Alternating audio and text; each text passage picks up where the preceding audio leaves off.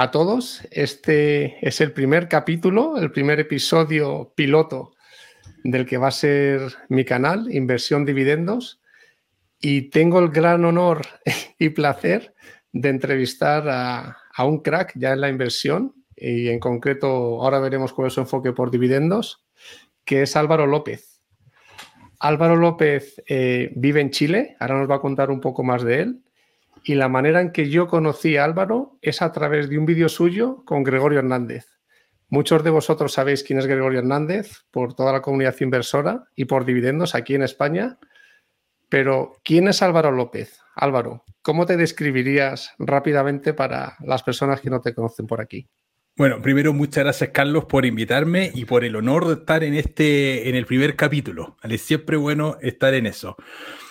¿Quién soy? ¿Quién es Álvaro López? Difícil pregunta. Bueno, a ver, vamos desgranando la historia. Tengo 38 años en este momento. Estoy a puertas de tener libertad financiera. Ahora estamos en el mes de abril y hasta junio, julio, agosto más tardar, voy a trabajar en el trabajo convencional que tengo. Después de eso, entro en esta nueva fase que es como, eh, entre comillas, vivir de las rentas más proyectos personales que he tenido, dentro de los cuales, por ejemplo, hay un canal de YouTube y otras cosas que estoy haciendo. Desde muy chico empecé la inversión en bolsa. A los 22 años. A los 20 años empecé a invertir en depósitos a plazo. En España se conocen como plazo fijo. Acá en Chile, depósitos a plazo. Eh, enseñanza familiar. Yo crecí en una familia donde el ahorro era algo de pan de cada día. Siempre me dijeron ahorrar en la base de construir todo nivel de riqueza. Y empecé el año 2007 a invertir en acciones porque el papá de un amigo, yo por, temas de familia no estábamos muy vinculados a la inversión en bolsa. De hecho, a mi papá no les gusta mucho. Es más de inversión inmobiliaria los ahorros que puedan tener. Y a mí me empezó a gustar la bolsa por distintas razones. Lo encontraba más cómodo, eh, no me gustaba tanto el tema de deuda, si bien invertí en inmuebles, después porque entendía que invertir con apalancamiento en ciertos escenarios macroeconómicos, no en todos los escenarios macroeconómicos, es beneficioso. Entonces, desde siempre he estado haciendo inversiones sin pensar en el concepto de libertad financiera. Quería ese concepto, pero no conocía ese nombre. Y en algún momento encontré, mirando por internet, el concepto de libertad financiera, movimiento FIRE, que es este movimiento de independencia financiera, jubilación temprana. y dije, esto existe. Eh, hay personas que están en lo mismo que yo. Y, empecé a contactarme con personas y mm, he ido conociendo gente maravillosa en este camino porque es un camino muy solitario. Muchas veces los amigos que nosotros tenemos no necesariamente son amigos por la visión respecto de cómo manejar el dinero podemos ser amigos por distintas cosas. Mis amigos son amigos por los hobbies que teníamos, por las maldades que hacíamos cuando chicos, por cómo hacíamos rabiar a los profesores del colegio, etcétera, pero no por la visión de inversiones que tenemos. Entonces, este es un camino que yo siempre he pensado que es muy solitario, más allá de que hoy día estoy rodeado de muchas personas que están en lo mismo, y eso es muy agradable. Es ciertamente un camino muy solitario, pero sí que es verdad, y yo me voy rodeando de ciertas personas o cierto grupo con la misma visión de decir, esto existe, hay gente que realmente ha conseguido ser independiente financieramente y ya nos comunicamos entre nosotros y hacemos quedadas en España, en concreto en Madrid, que es donde estoy yo. ¿Te ocurre lo mismo a ti en Chile? Sí, sí, hay eh, movimiento en Chile que están haciendo para acompañarse, grupos de Telegram, donde hemos hecho alguna, alguna junta y todo el cuento sobre independencia financiera o libertad financiera, que es como acompañarse en este camino, que es un camino que es relativamente sencillo. Eh, muchas veces nos enfocamos en la técnica de qué es lo que está detrás, cómo hay que invertir, pero en realidad es un camino que es bastante sencillo si lo llevamos a la, al papel. Es tener ingresos, ahorrar, e invertir. Son estas tres palancas. Y eso tenemos que hacerlo de manera consistente en el tiempo. Esa es la clave. ¿Y qué les dirías, Álvaro? Perfecto. ¿Qué les dirías a esa gente que dice, mira, Álvaro, yo es que tengo familia, tengo un hijo, eh, mi salario es muy justo, el de mi mujer también, y no somos capaces de ahorrar mucho y nuestra capacidad de inversión sería muy poquita? ¿Qué les dirías tú a esas personas? es un muy buen punto porque te lo voy a explicar desde la óptica en la que estoy yo ahora. Hay un concepto japonés que se llama Ikigai. El Ikigai es el cruce, no sé si lo conoces Carlos, pero es el cruce de cuatro cosas. Hacer lo que nos gusta, lo que somos buenos, lo que nos pueden pagar y el mundo necesita. Y te lo voy a vincular a lo que me preguntaste.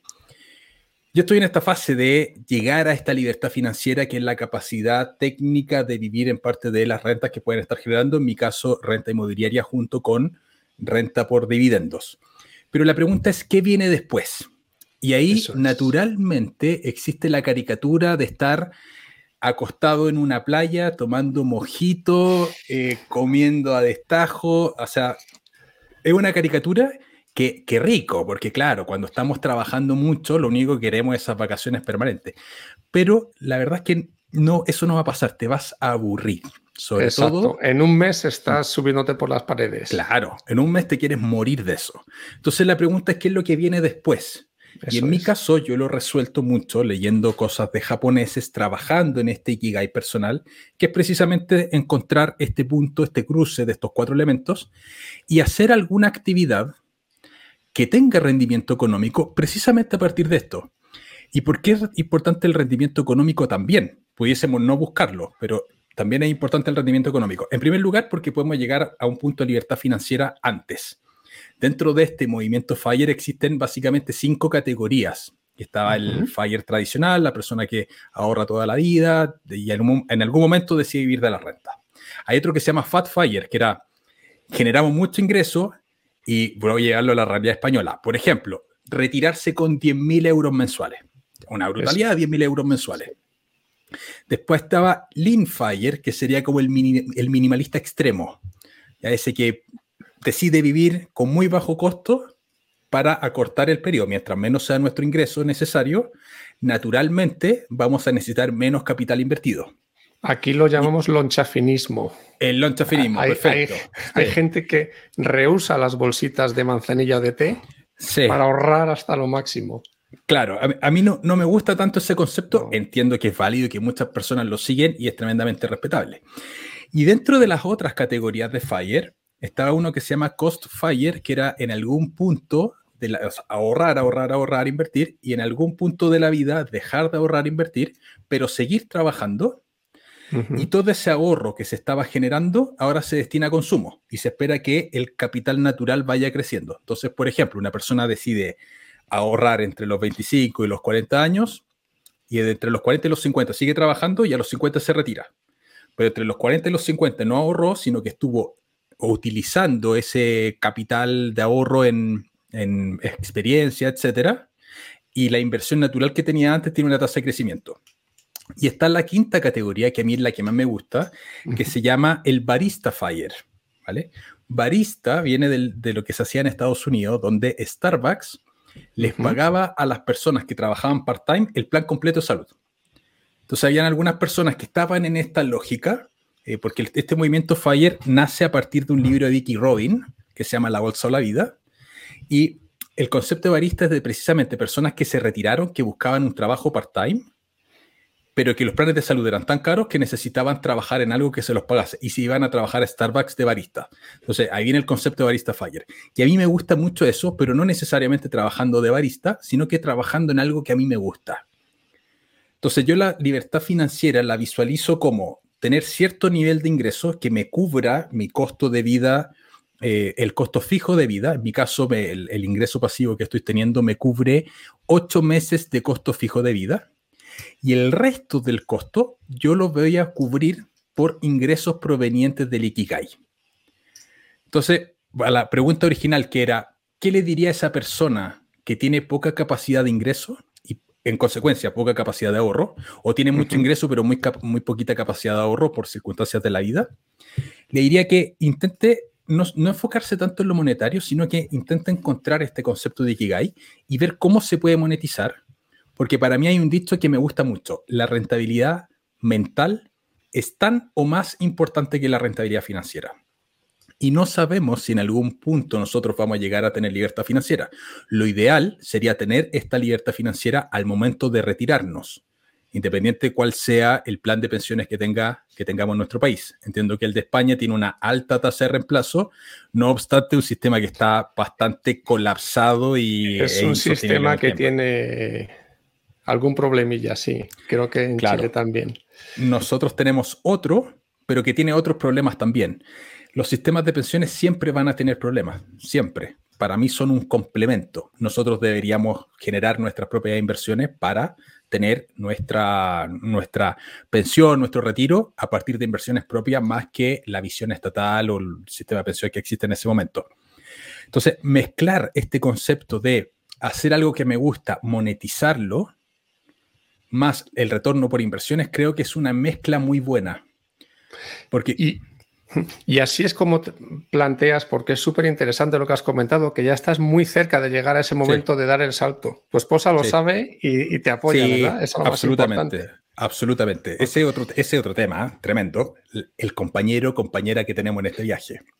Correcto. Y luego, en mi caso, que tengo dos hijos, también el, dar el salto, eh, no es sencillo, no es sencillo pero, pero si te acompañan es, es, yo creo que es lo mejor. Entonces, a la hora de dar tú ese salto, Álvaro, o sea, por lo que estás diciendo, vas a seguir, o sea, no, no, te vas a ir un mes eh, a México, ya no, que ya nos contarás una anécdota que te pasó en la luna de miel, pero un poquito más adelante, sino que, bueno, te tomarás algún día a lo mejor de tranquilidad, pero vas a seguir trabajando en lo que te gusta. exactamente. En tus proyectos. Exactamente, exactamente. Donde lo voy a llevar a números para que se entienda bien con números, números reales. Ingreso pasivo en este momento que estoy teniendo, eh, en términos de euros, más o menos 1.800 euros mensuales. ¿vale? Ingreso pasivo real. ¿ya? Hay otro concepto que es bien importante que es el ingreso pasivo potencial. Que el ingreso pasivo potencial se habla poco de eso, pero que es tremendamente relevante. ¿Qué cosa es el ingreso pasivo potencial? Es el ingreso que pudiésemos tener nosotros si es que hacemos rotación de activos. Te lo pongo con un ejemplo claro para que se entienda. Imaginemos que tenemos acciones de Google. Google es una empresa que no reparte dividendos. en consecuencia, nuestro ingreso pasivo es cero. No obstante, podemos vender esas acciones de Google y comprar acciones de, vamos a empresas españolas, que se yo, Red Eléctrica, Iberdrola, que sí nos van a estar generando una rentabilidad por dividendo. Entonces, hoy día no tenemos ese, ese ingreso pasivo por las acciones de Google, pero al hacer esta rotación de activos sí tenemos ese ingreso. Entonces, nuestras acciones de Google tienen un ingreso pasivo potencial. Eso es. Entonces, el real yo lo tengo en 1.800 euros y el potencial cerca de 3.000 euros mensuales, ¿vale? Ahora estoy en la fase de vender una propiedad. Entonces, ahí me va a incrementar de manera importante y voy a estar acercándome más a este ingreso pasivo potencial.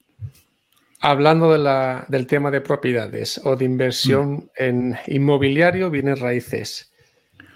Aquí también en España está súper arraigada la cultura de tienes que ahorrar, comprarte una propiedad y si quieres invertir, vas comprando más propiedades, más apartamentos, más casas, etc. Eh, yo soy partidario totalmente por la comodidad y por, eh, en fin, la liquidez de invertir eh, más en acciones estables, dividend kings, etcétera, acciones super, o empresas super consolidadas de Estados Unidos, también de aquí de España, en empresas que reparten dividendos y que me van dando cada, cada trimestre, las americanas, dos veces o una vez al año en España, cierta cantidad de dinero y me olvido de cualquier problema que puedas tener con las personas a las que le arrendas la propiedad. ¿Cuál fue tu evolución en este aspecto y, qué opinas de ambos métodos? Que es algo muy... Sí.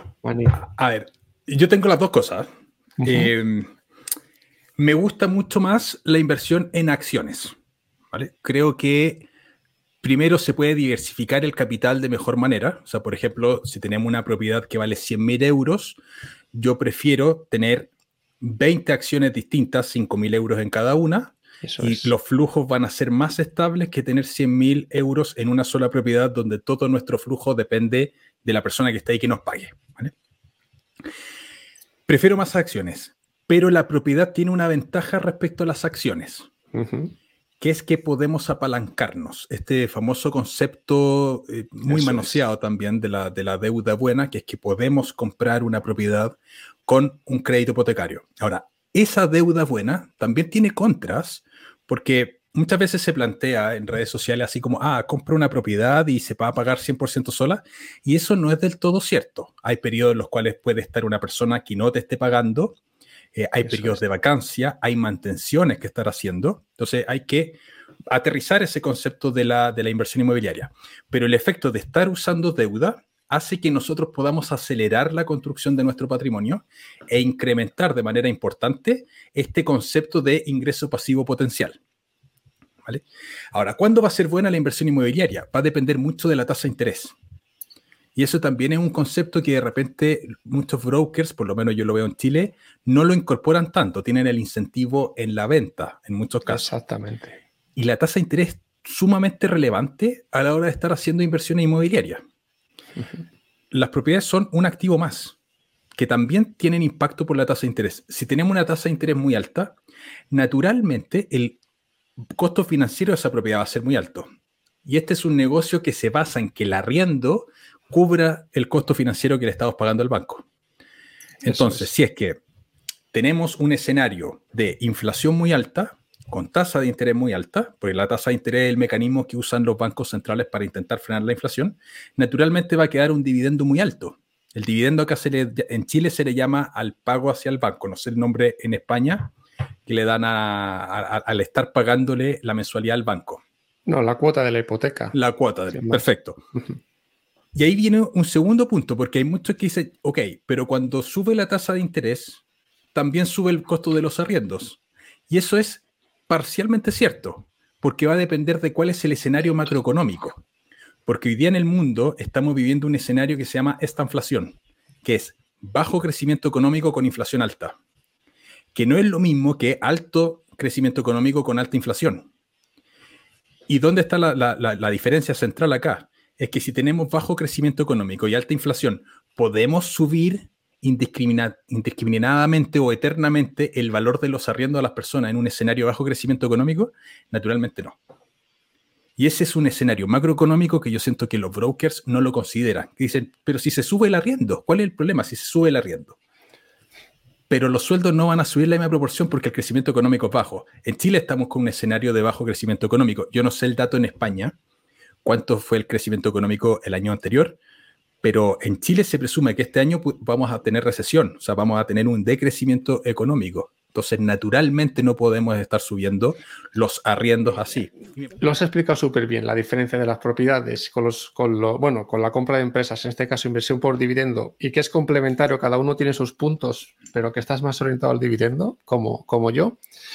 ¿Qué anécdota, y es una de las cosas por la que yo voy siempre a dividendos, qué anécdota puedes contar de tu luna de miel a la hora de tener propiedades y, arrendarlas, ¿vale? Que es por lo que yo no quiero meterme en ese mundo mucho. Es que, eh, claro, es algo que pasa.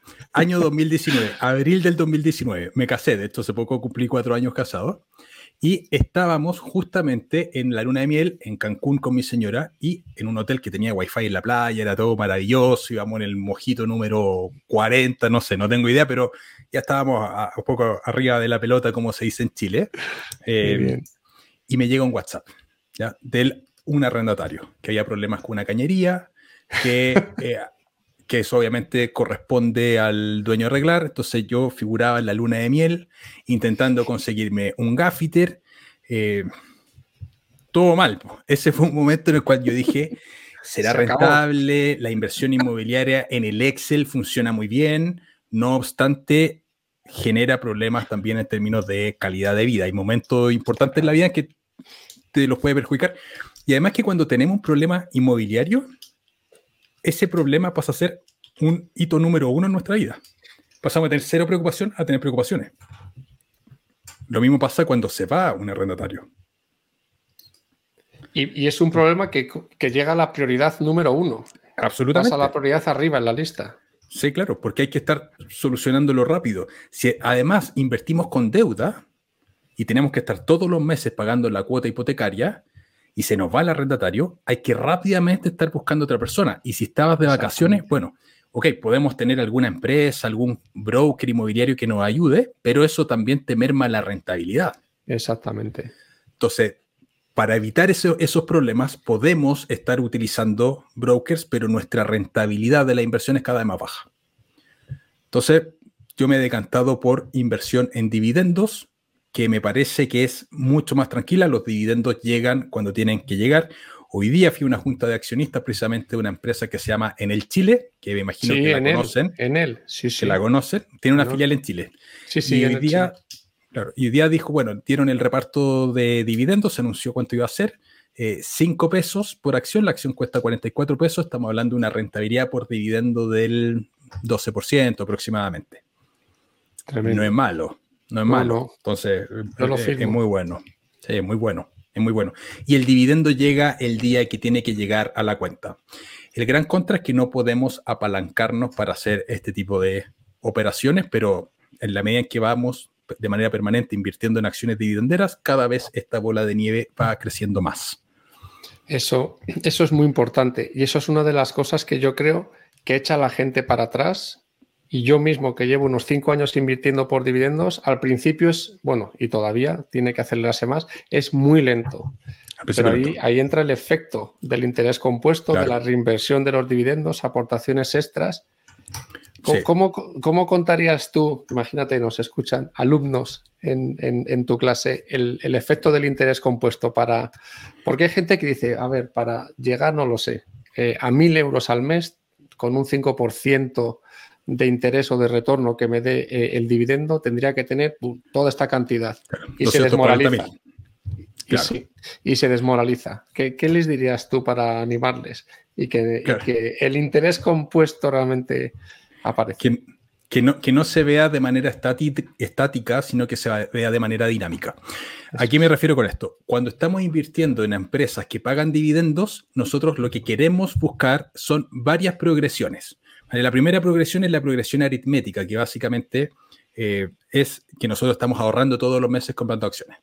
Pero después tenemos distintas progresiones que son geométricas. La primera progresión geométrica proviene de la reinversión de los dividendos. O sea, cuando nosotros recibimos dividendos, esos dividendos los sumamos a nuestro ahorro y estamos naturalmente comprando más acciones. En consecuencia, la base de acciones que vamos teniendo es cada vez mayor. La segunda progresión, que es muy importante, incluso más fuerte que la primera, es el aumento de los dividendos que paga la empresa. Porque una cosa es estar comprando y recomprando acciones que pagan un dividendo fijo, pero otra cosa es estar comprando y recomprando acciones que sus dividendos van creciendo a lo largo del tiempo. Y aquí te paro, y aquí te paro. También otra controversia interna a los, a los que invertimos por dividendos vacas lecheras o acciones tipo Enel, que no sé si crecerá mucho el dividendo, que te, que te dan de inicio un porcentaje, una rentabilidad por dividendo muy alta, 10%, aquí por ejemplo en Agas, red eléctrica, utilities, empresas utilities, o empresas que van creciendo el dividendo. Típicamente son las americanas, las de Estados Unidos, los aristócratas.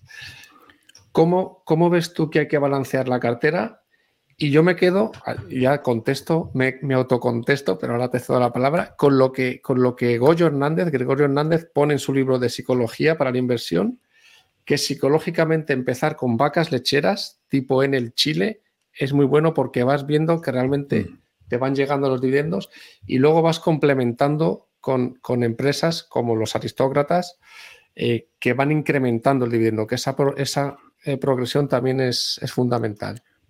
¿Cómo, lo ves tú? Yo concuerdo bastante con Gregorio en ese sentido. Creo que partir con altos dividendos es muy bueno. Ahora, creo también que es muy relevante la etapa en la vida en la cual nosotros estemos.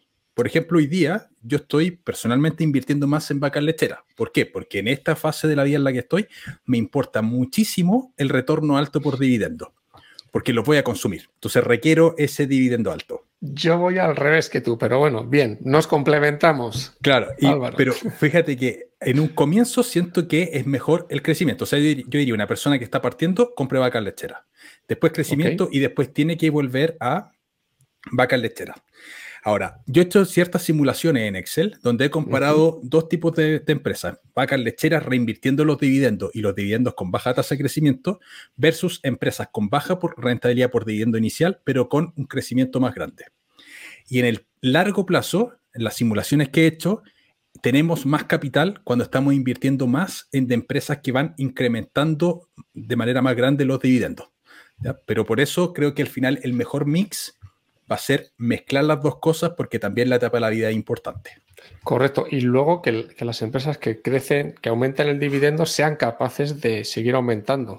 Exactamente. Un Johnson Johnson, un McDonald's, Pepsi, eh, se supone que sí, pero hay otras que tienen más riesgo, que no son tan, tan estables. Y ahí vamos a ver un dato técnico. Esto pudiese ser algo quizás más complejo de entender, pero creo que siempre es bueno meter la parte técnica. Muy bien. Que, que eso lo podemos ver. La rentabilidad por dividendo, primero hay que entender el dividendo. El dividendo es el reparto de utilidad que tiene la empresa hacia el accionista. Y las empresas tienen ciertas políticas de reparto de dividendos. Hay empresas que pagan un porcentaje alto, hay empresas que pagan un porcentaje más bajo. Entonces, una cosa en la rentabilidad por dividendo es cuánto porcentaje de la utilidad está repartiendo la empresa. Lo ideal en empresas dividenderas, a mi juicio, es que repartan entre el 50 y el 70%. ¿Por qué? Porque el crecimiento de la empresa se calcula en función de la tasa no de dividendos, sino que la tasa de retención. Entonces, si tenemos una empresa que repartió el 70% de los dividendos, de la utilidad vía dividendo, esa empresa tiene el 30% de la utilidad restante para hacer reinversión en el negocio y hacer crecer el negocio. Entonces, si encontramos una empresa que reparte el 100% de los dividendos, esa empresa no tiene crecimiento. Entonces, pudiese tener mucha rentabilidad inicial por dividendo, pero eso no va a crecer. Entonces, lo ideal es llegar a este, a este mix. Y ese es un concepto técnico, porque cuando vemos también empresas como Johnson Johnson, no importa, o sea, si bien es muy importante el dividendo inicial, también hay que ver cuánto es el porcentaje de esa utilidad que está repartiendo. Y hay empresas norteamericanas, dentro de estos aristócratas o dividend kings, que han ido incrementando los dividendos porque han subido las utilidades, pero hay otras que han mantenido utilidades, pero lo que están haciendo es aumentar el porcentaje de utilidad que están repartiendo. Las mejores son las que están eh, teniendo utilidades cada vez mayores. Esas van a ser las mejores empresas para invertir. Exacto, al final creces, tienes beneficio y parte de ese beneficio lo mandas, se devuelves a los accionistas. O también haces recompras, pero ahí tienes que tener cuidado cuando las haces, que no esté el precio de la acción súper alto como le pasó a Meta, por ejemplo, que es un caso paradigmático. Claro, Meta estuvo haciendo recompras de acciones a un precio muy alto la acción. Y eso redestruyó valor del accionista. Y hay parámetros para ver cuando las acciones están altas o no. Y además ahí siempre viene el cuestionamiento también. Eh, se llama conflicto de agencia, que es lo que quieren los accionistas versus lo que quiere el directorio. Lo que quieren los gestores. Eso, hay muchas controversias con, con eso. El gestor siempre quiere que la acción suba para arriba. Entonces yo creo que ellos prefieren hacer recompras y que suba la acción a repartir dividendos. O sea, es, mi opinión. Otro, punto, otro punto interesante eh, eh, en el que también o se, se hay que comparar o, decidir entre rentabilidad o diversificación. Esto es un punto que comentaste hace poco en un vídeo, que Charlie Manger tiene como cinco empresas, ¿no? O seis, tenía muy mm. poquitas, pero tiene una rentabilidad terrible, pero tienes que saber cuáles son las buenas. Versus diversificación. Yo, en mi caso particular, yo prefiero diversificar, pero sin volverse uno loco. Eh, quiero ir hacia unas 50 empresas más o menos. La mitad del portfolio, la mitad en Estados Unidos. Yo no sé si desde Chile tenéis bien o tenéis este eh, convenio de doble imposición con Estados Unidos como en España. No, no, no. Eso es una faena. Es, fatal porque el impuesto que nosotros pagamos en Chile por los dividendos de empresas norteamericanas es de un 30%. De, en origen, o sea, sí, sí llegan los dividendos y automáticamente hay una retención del 30%. ¿Y, ya está? ¿No se puede recuperar de ninguna manera? No. o sea, el 30 fuera. Aquí es 15, 15%. Claro. claro. Entonces, desde Chile no es tan conveniente invertir en empresas dividenderas norteamericanas. desde acá es mucho mejor invertir en empresas que crezcan en Estados Unidos. Desde España probablemente yo estaría pensando en, tener muchas más acciones eh, norteamericanas porque tenemos el 15%, que no es, es caro, pero no es tan caro. 30 es frutal. Sí, sí, sí, sí. No, yo había pensado en unas 50, la, mitad, que luego hay distintas maneras de valorar el peso de tu cartera. Si lo que vale, si, si el, el, valor bursátil de las acciones, si la cantidad de dividendos que recibes de cada una y vas balanceando, un 25% tengo pensado en Reino Unido, ahí no hay retención de origen, entiendo que para vosotros tampoco, y otro 25 aquí en España. Ya.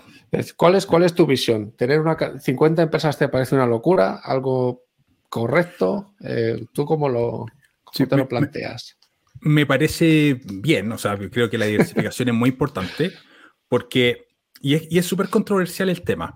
Si nosotros somos muy buenos inversionistas y sabemos valorizar y tenemos una visión muy clara de los negocios, creo que tener carteras concentradas es mejor. Si cortamos con el departamento de estudios Charlie Munger, etcétera, con Warren Buffett, creo que las carteras concentradas pudiesen estar bien. Pero para la inmensa mayoría de los inversionistas que no tenemos necesariamente ese nivel de conocimiento de mirar estados financieros, entender macroeconomía, ver proyecciones, creo que va a funcionar mucho mejor una cartera diversificada.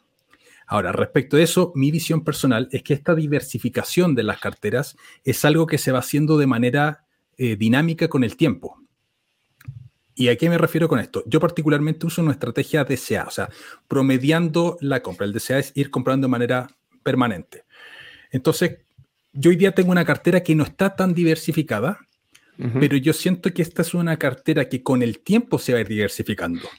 Porque el último año he estado comprando particularmente fondos de renta inmobiliaria y algunas acciones. Entonces tengo un peso relativo muy grande en cierto sector, pero ese es un sector que ha estado muy castigado acá en Chile en la bolsa.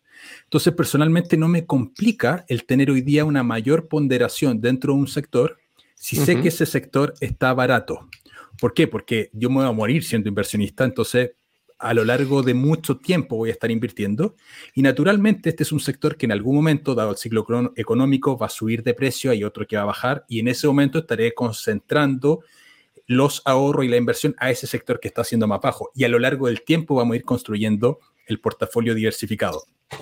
A mí no me gusta el concepto de voy a comprar la acción número 50 para incrementar la diversificación pese a que esa acción esté cara. Prefiero estar comprando de manera barata, de, forma permanente, y a lo largo de la vida se va a ir naturalmente diversificando el portafolio. Distinto sería si es que tenemos, por ejemplo, de repente una herencia que recibimos, ganamos la lotería, eh, vendemos una propiedad y tenemos que diversificar y tenemos mucho capital de golpe, tipo, no sé, 200 mil, 500 mil, un millón de euros, 5 millones de euros, de lo mismo. Tenemos mucho capital de golpe, claro, ahí lo ideal sería comprarlo de manera diversificada. Eso Pero es. si, si somos como la inmensa mayoría de los mortales que estamos, los que podemos ahorrar, que no necesariamente la inmensa mayoría de los mortales, pero quienes podemos ahorrar y vamos a estar ahorrando mes a mes, naturalmente ese ahorro que tenemos mensual no lo podemos diversificar en 50 empresas distintas, salvo que estemos comprando un ETF, que no necesariamente es el mejor instrumento. Entonces, desde ese punto de vista, yo me voy a comprar todos los meses la acción o el instrumento que particularmente sienta que está más barato ahí, entendiendo que a lo largo del tiempo se va a diversificar solo el portafolio.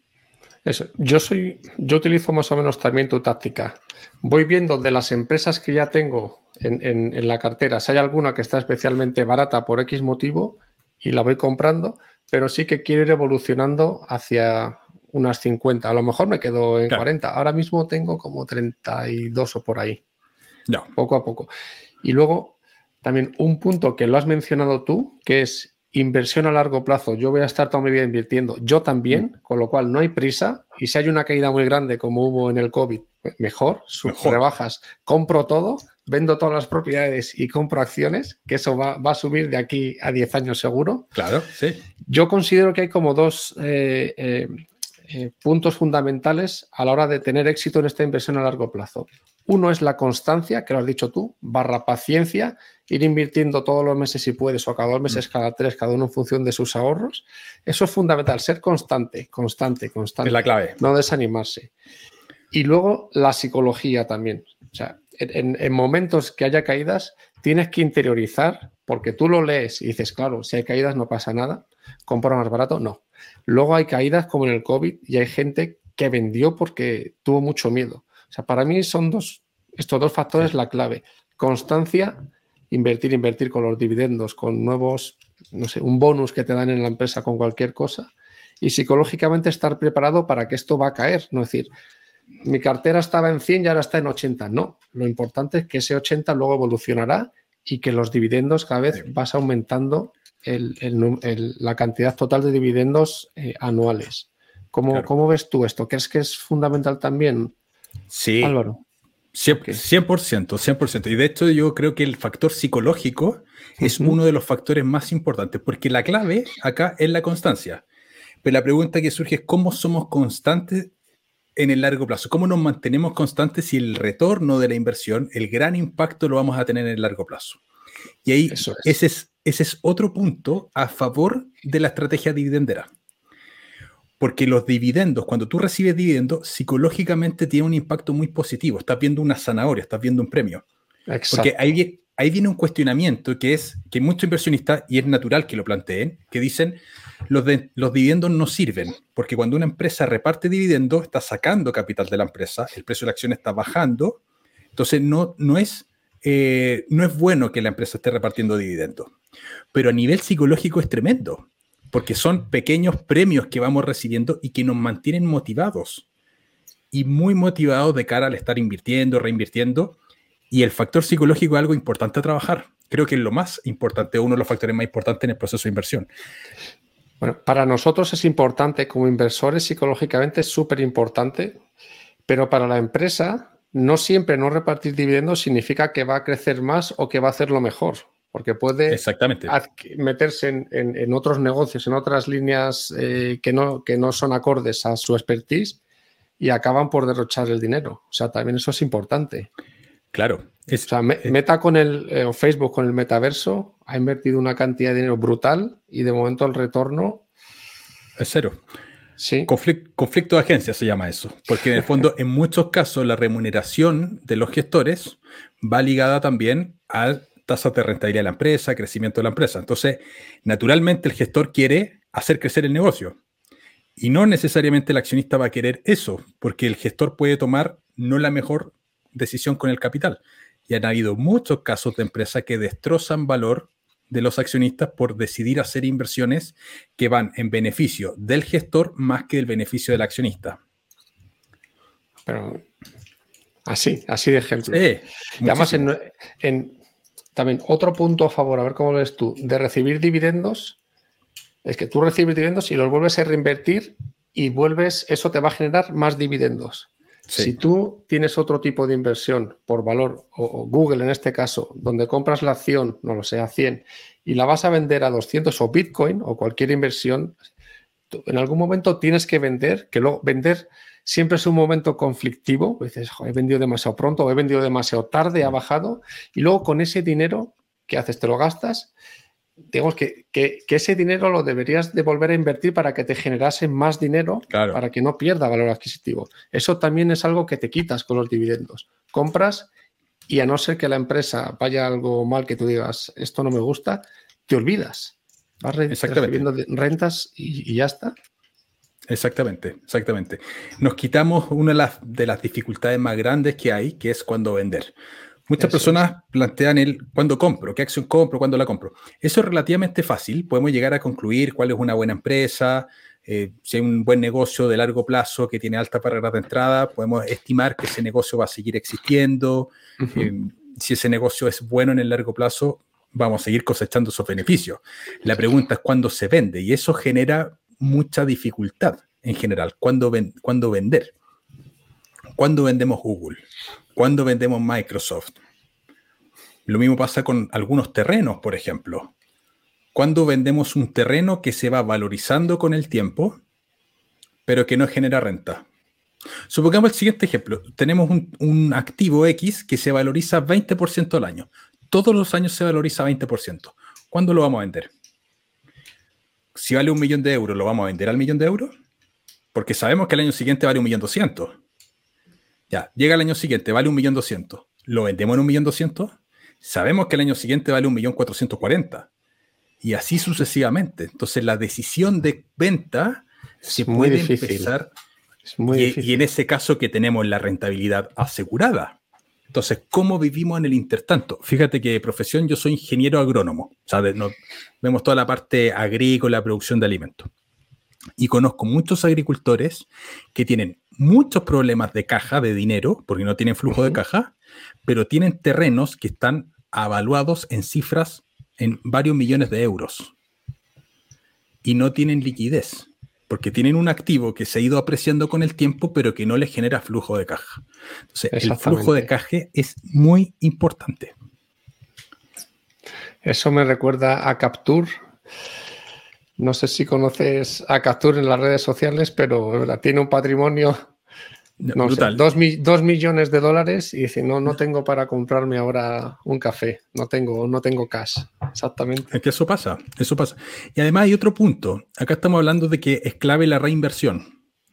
Pero si por ese motivo en algún momento necesitas usar por alguna coyuntura puntual los dividendos, lo puedes usar sin liquidar una posición. Exacto. Eso es súper importante. Es súper importante. Súper importante. Y es que eh, eso cambia todo para, desde mi punto de vista. Pero, pero bueno, a ver, con toda la experiencia acumulada, ingeniero agrónomo, yo soy ingeniero de mm. Teleco y, los dos, mira, hemos confluido aquí un poquito en, la inversión. que, pero, pero hay, todavía hay muy poca gente que, que, que se interesa por la inversión y aquí en España todavía se ve invertir casi como jugarte el dinero en el casino.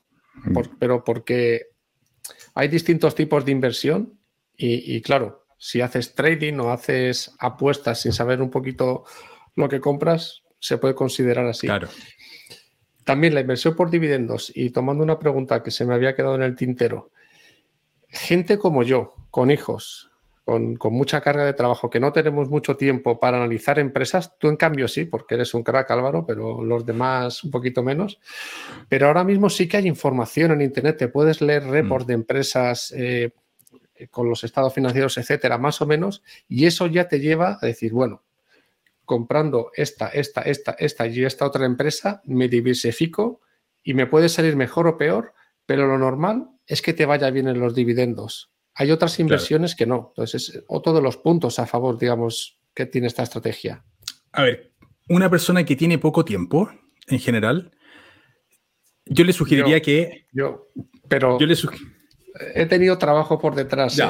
claro, de lectura de libros, etcétera. Pero, pero sí, luego para analizar empresas es que no, es que es imposible. Claro, ahí cuesta, mucho. Entonces, claro, podemos llegar a saber qué empresas son buenas y podemos estar comprando eso, porque quizás no tenemos tiempo para analizar estados financieros. Yo creo que siempre es bueno aprender a analizar los estados financieros porque nos va a dar una visión más clara del negocio. Pero además hay una, hay una curva de aprendizaje que para mí es natural que es que en un comienzo lo más probable es que no sepamos mucho de acciones. Entonces yo a esa persona que no tiene tiempo y no sabe mucho de acciones, le recomendaría empezar a comprar de a poquitito o comprar fondos indexados que repartan dividendos.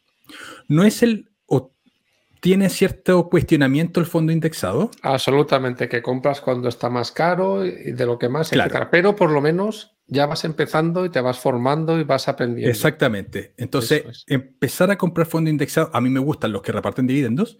Eh, y en paralelo, dado que esa va a ser igual una buena inversión, en paralelo ir formándose de a poquitito. Eso es. Creo que es muy importante para ser exitoso en esto que te guste también. Si solamente lo estamos haciendo, por el retorno económico, que es perfectamente válido, muy respetable, eh, creo que esa persona no va a destinar tiempo a intentar aprender. Es decir, no, no quiero aprender porque que fome aprender. Entonces a esa persona yo le sugeriría fondo indexado, dividenderos, que vayan reinvirtiendo los dividendos. Ahora, al que le gusta aprender, que naturalmente hay mucha literatura dentro de los cuales están los libros de Gregorio, y hay muchas cosas que están eh, y, está, tu canal y yo se lo recomiendo a todos los que nos estén viendo, escuchando. El canal de Álvaro es fantástico y Álvaro es un auténtico crack.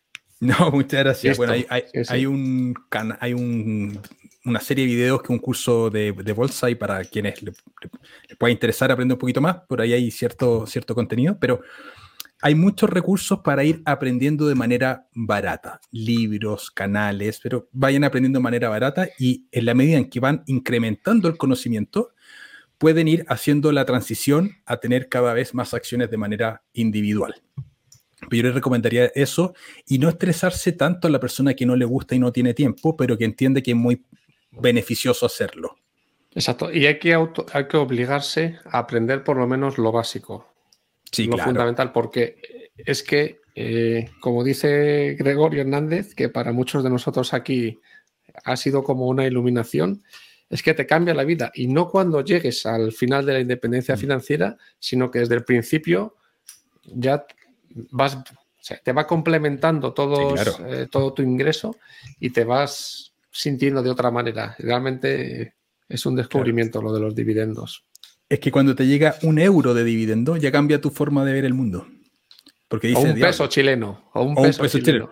Cuando te llega el primer ingreso pasivo, dices, claro, estoy recibiendo un ingreso que no trabajé por este ingreso. Exacto. Y que en el fondo, si es que incremento el número de acciones, voy a estar recibiendo cada vez más. Y es una visión distinta del mundo eh, que nos cambia muchísimo. Que nos cambia muchísimo. Es una muy buena zanahoria, por eso los dividendos para mí son fantásticos. Tienen muchos aspectos positivos a nivel mental y a nivel también de eh, estrategia propiamente tal. Absolutamente. Eh, un par de preguntas que te van a sorprender, Álvaro. Vamos para allá. Buenísimo. Sí, sí, sí. Esto no, no, es muy típico. Aparte de los libros, que te la voy a dejar para el final, ¿qué opinas tú del de la filosofía estoica, del estoicismo? ¿Vale? Me gusta. Eh, no para la inversión, que sí, por supuesto, mm. pero también para la vida. Es decir, oye, lo que depende de mí, voy a poner foco, lo voy a solventar o voy a dedicarme a esto, y lo que no, pues trato de abstraerme. Me encanta. Me encanta. no, hay más preguntas, señor. es, que, me gusta mucho. Creo que es una forma muy sana de, visualizar la vida. ¿Cuántas veces nosotros no nos empezamos a sobre preocupar por cosas que tenemos cero nivel de control? Correcto. Y darle vueltas y dormir mal por la noche. Entonces, los principios del estoicismo creo que son, para la inversión son tremendamente importantes y para la vida también. Y el budismo zen el originario de Japón, tiene una línea bien importante, bien similar a lo que es el estoicismo también. son formas de mirar la vida que creo que nos ayudan mucho. Entonces, yo invitaría a todas las personas también que, le, que se interioricen en los principios de la vida estoica, que lean a Marco Aurelio, eh, en fin, hay varios eh, autores que son tremendamente famosos, importantes y que tienen una, una visión de vida muy buena. Hay hartos resúmenes hoy día también respecto a esto.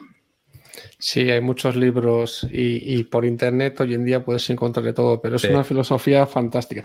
Luego también como los dividendos y la psicología, es fácil de entender, pero tienes que practicar para llevarlo a cabo, que eso es un poquito lo, más complicado. Otra pregunta no tan relacionada con la inversión. ¿Eres feliz con mayúsculas? feliz. ¿Y cómo definirías tú la felicidad? Porque, ojo, que hay mucha gente que, dice, yo para ser feliz necesito ser eh, financieramente independiente, no trabajar, no hacer nada. Pero eso no es la felicidad, porque llegas a ese momento y te aburres, no tienes nada que hacer. Y el vídeo que pusiste, que también os recomiendo a todo el mundo, que, que veáis el canal de Álvaro, de las últimas palabras de Steve Jobs, ¿eh? cuando estaba a punto de fallecer, decir, al final todo lo material no sirve de nada y lo importante es el cariño de las personas que tienes alrededor. eso te destapa un poco la esencia ¿no? de, la felicidad. Pero ¿qué es para ti ser feliz, Álvaro? Bueno, yo sí soy feliz, me siento tremendamente feliz, más aún en esta parte de la vida que estoy realmente haciendo muchas cosas que me gustan. Eh, para mí la felicidad, primero hay una línea que es central, que es tener salud. O sea, creo que si no tenemos salud, la felicidad no, es plena en ese sentido. En segundo lugar, tener una vida social y hay un grupo de personas con las cuales poder rodearse, acompañarse, compartir, reírse. Hay distintos niveles de amistad, pero, pero tener una vida social enriquecedora en ese, en ese punto creo que es clave para la felicidad. Si bien a mí me gusta mucho pasar tiempo solo, creo que es fundamental la vida social. Eh, y tener la capacidad económica para solventar algunas cosas que queremos hacer. Yo soy de hobbies muy baratos en general. Para mí, irme a tomar una cerveza con un amigo a un bar una tarde, que puede ser muy barato, o acá en la casa, y compartir un rato muy agradable es uno de los momentos más enriquecedores que tengo. Tomarme el café en la mañana con mi señora, que eso es algo que hemos estado haciendo mucho más, que sentarnos y dos horas, dos, tres horas tomándonos un café, conversando, eso es maravilloso. Y son lujos que no necesariamente todas las personas podemos tener en términos de tiempo. Para mí el tiempo muy, es muy importante. Hasta hace no mucho trabajaba mucho. También me sentía feliz, pero era un nivel de felicidad distinto. Hoy día estoy experimentando una cosa una cosa nueva. ¿Y, por qué trabajas menos ahora, Álvaro? Porque tenías varios trabajos y la universidad en paralelo y el negocio. Ahora ya has bajado el trabajo de lo que es el trabajo por cuenta ajena. Vamos a claro, porque, porque este concepto para mí, como yo lo visualizaba, de libertad financiera, era necesitamos tener una, una, capacidad de ahorro para poder hacer inversiones. Y mientras mayor sea el capital que estemos invirtiendo, más rápido vamos a acelerar o antes vamos a llegar a este proceso. Yo lo entendí así y eso implicó que tomase mucho tiempo, mucha carga laboral, cosa que no necesariamente es sano. Creo que tiene puntos que son bien estresantes. Lo bueno que empezaste muy de joven, que no todo el mundo empezó tan pronto como tú. Esa tuviste un punto a favor. 38 años, eres, es un chaval. Sí, sí, gracias. Gracias. Yo creo que este proceso, una persona se puede demorar 15, 18, 20 años por ahí. Yo cometí un montón de errores de inversión. Creo que si no hubiese cometido esos errores de inversión, probablemente en 15 años pudiese haber tenido libertad financiera o 12 años. Pero yo sí mucho tiempo trabajé harto. Entonces, no sé si lo recomiendo tanto, porque hay experiencias de vida que me hubiese gustado tener y que no las tuve, que las decidí, posponer Em, pero hoy día puedo ver el fruto que tiene haber hecho ese sacrificio antes. Pero sí, soy feliz. Es particularmente en este momento de mi vida cuando me siento más feliz. Porque tengo tiempo, porque estoy haciendo permanentemente cosas que me gustan. Hoy día trabajo mucho también, pero trabajo mucho más en cosas que me gustan. Eso es. Me y la universidad. ¿Y este es el último curso ya en la universidad? El último curso estoy en los procesos de relativamente salida, entregando algunas cosas, terminando con algunos tesistas. No tomé tesistas nuevos, entonces hay un proceso natural de menos carga laboral por ahí, entonces por eso puedo tener un poco más de tiempo.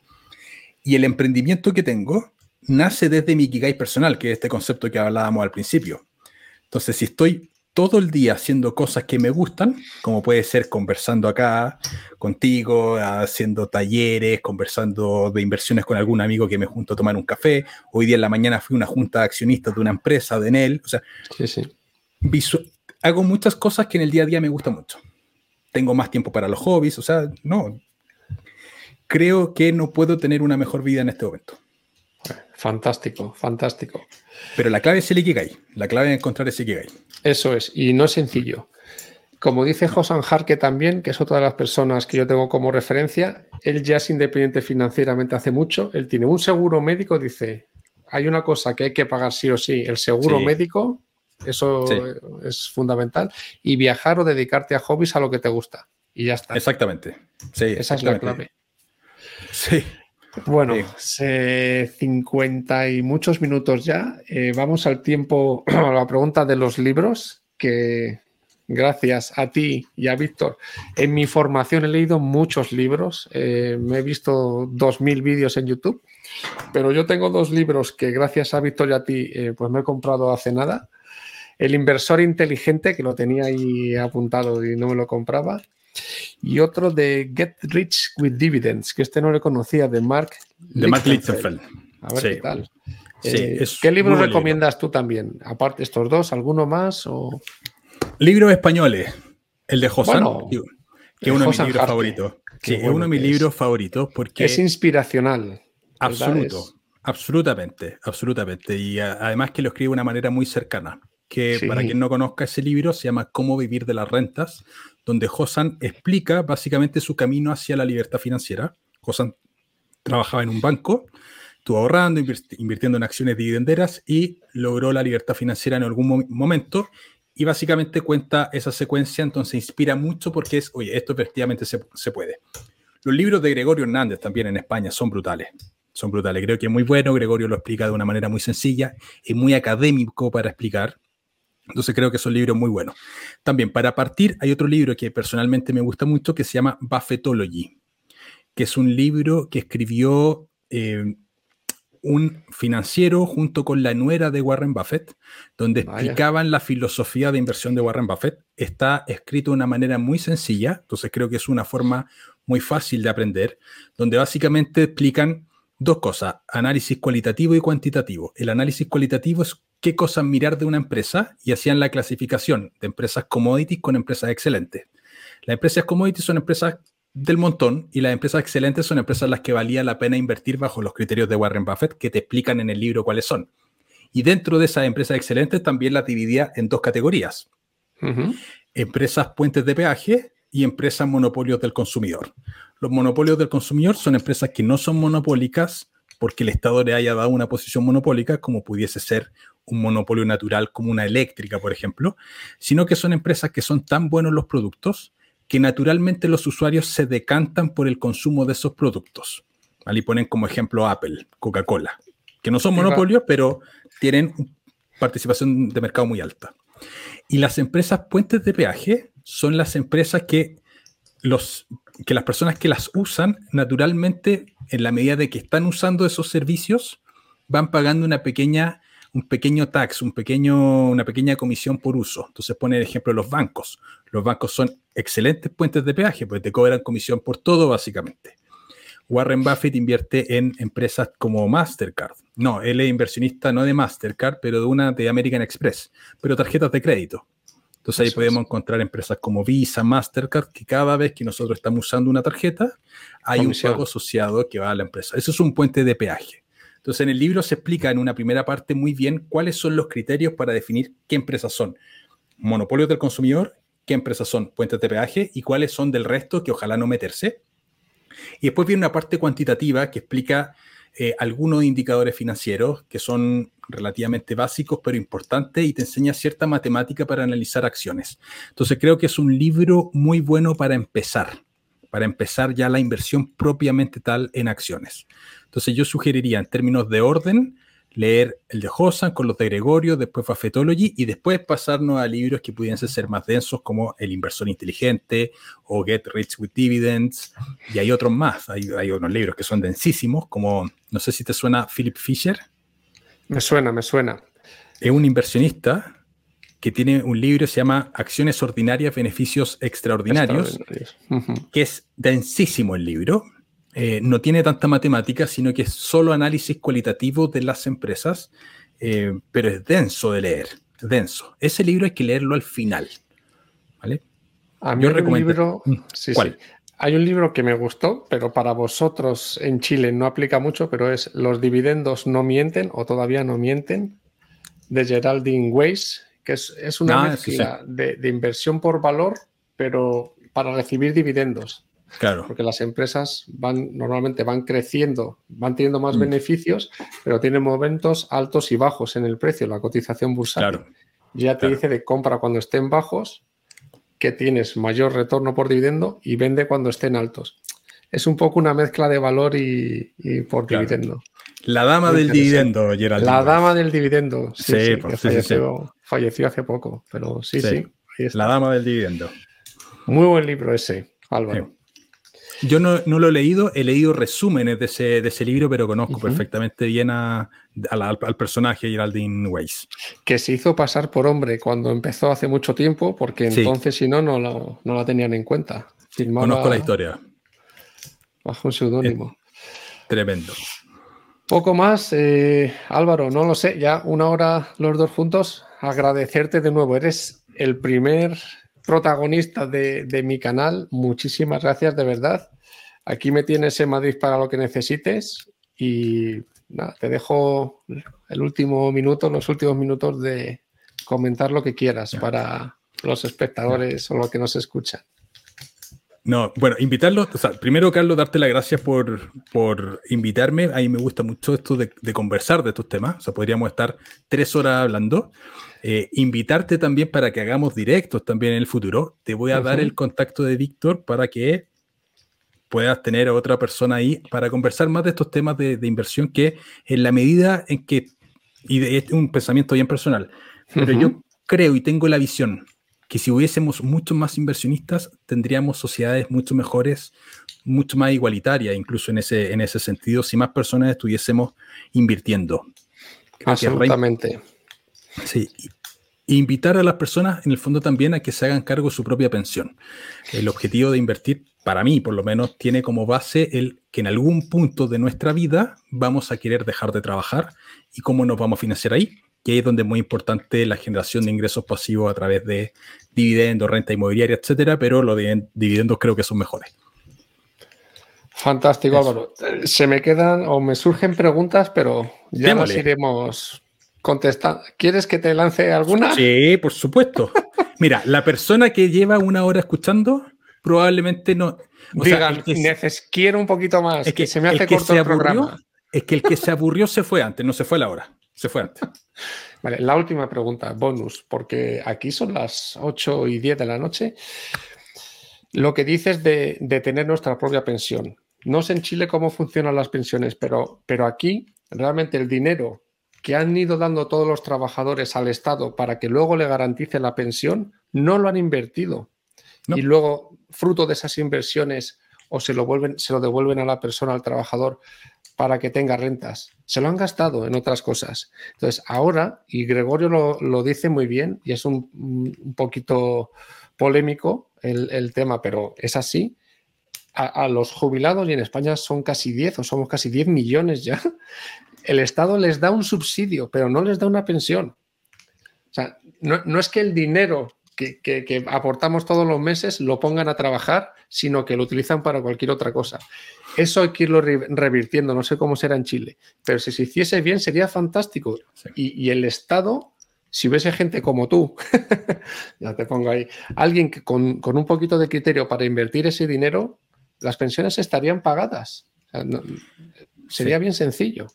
Yo tengo una visión bien crítica respecto del rol del Estado y particularmente de ciertos sectores políticos. Bien, bien crítica respecto a eso.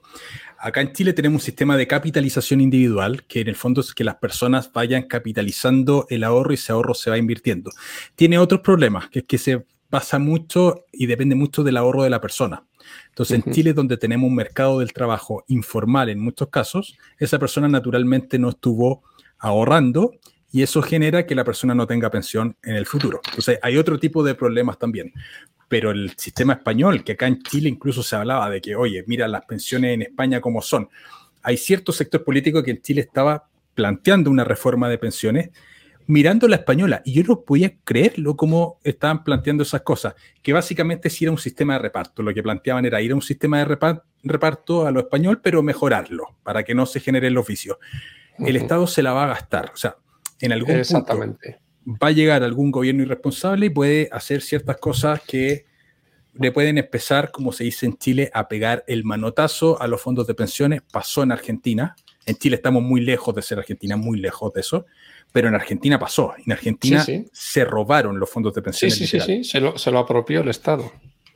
Entonces, eso, eso es grave. Y en la medida en que haya una cultura a nivel social de que ciertas tendencias políticas predominen eh, y que son amigos de lo ajeno en muchos casos, bueno, siempre va a estar en riesgo el tema de las pensiones. Entonces, yo prefiero hacerme cargo yo de mi pensión y no esperar la caridad del político de turno. Y creo que es un tema cultural, educacional. Y la última, ¿qué pasa con el litio y Gabriel Boric allá? Que es algo escuchado. Sí, sí. Bueno, Chile tiene una industria de litio bien grande. Sí, sí. Bien, bien grande. Eh, donde hay una empresa que es privada que le arrienda al Estado chileno el, lugar donde, se, donde se, esta empresa trabaja el litio. ¿Y es norteamericana? ¿Puede ser la empresa? O... No, es chilena. Ah, ok, ok. Es chilena. Y esta empresa le paga un arriendo alto al Estado, porque en el fondo el, arriendo es un variable, es un variable del precio de venta del litio, entonces porcentual. Y hace unos días atrás el presidente de Chile anunció la nueva política nacional del litio, que es en el fondo no nacionalizar propiamente tal, pero entrar en la propiedad de la explotación del litio. Entonces, la figura que querían plantear, o que se está planteando, y todo está en proyecto de ley, hay que conversarlo a nivel, a nivel de los políticos, no es algo que esté resuelto, pero la propuesta inicial es Codelco, que es la principal empresa estatal chilena productora de cobre, junto con Sokimich, que es esta empresa privada que hoy día explota el cobre, estas dos empresas van a ser accionistas de una nueva empresa que se va a crear que va a explotar el cobre. Pero la condición es que sea Codelco, o sea, la empresa estatal, el controlador de esta empresa eh, chiquitita. Y el Estado en general no es el mejor de los gestores que existe. No. Por diversas por experiencia, no. en, ni, una parte el mejor de los gestores. No es algo que en Chile el Estado funcione mal, no, no. En muchas partes el Estado es un mal, es un mal gestor. Entonces, eso es lo que se estaba planteando. Y el ingreso de Sokimich, el 80% es litio. Entonces, ahí hay un tema importante, se estaba viendo qué iba a pasar con eso, porque además de eso el contrato de arriendo de Soquimich con el Estado chileno expira el año 2030. Entonces había cierta incertidumbre de qué iba a pasar después del 2030 y algunos analistas que hoy día están por lo menos viendo el vaso lleno, la parte llena del vaso, que decir, bueno, por lo menos ya sabemos que va a haber una negociación entre Codelco y Sukimich y están en esa parte, pero todo está aún a nivel de conversaciones. Se tiene que aprobar este proyecto de ley, puede que no pase nada. Hace un tiempo atrás hizo una reforma, de, una reforma tributaria en Chile que no se aprobó porque tenía ciertos... Eh, yo la encontraba que era muy eh, ácida esa reforma tributaria con el inversionista propiamente tal. Y no salió, no sé cuáles son las razones por las cuales no se aprobó en, los políticos, pero no se aprobó. Y aquí pudiese pasar algo similar. Entonces, hay que esperar, ver qué pasa con el tiempo y seguir invirtiendo y seguir preocupándonos personalmente de, generar nuestras propias pensiones al final. Efectivamente. Y prometido, la última ya, tres, cuatro empresas de Chile que nos recomiendes, que yo te voy a decir, una va a ser Coca-Cola, otra Enel, Banco de Chile y no sé cuál más. a mí me gusta. sí, esas son, esas son que tengo yo. Me gusta Simsa, que es una empresa eh, que trabaja los mercados financieros, hizo una integración entre las bolsas de Chile, Perú y Colombia.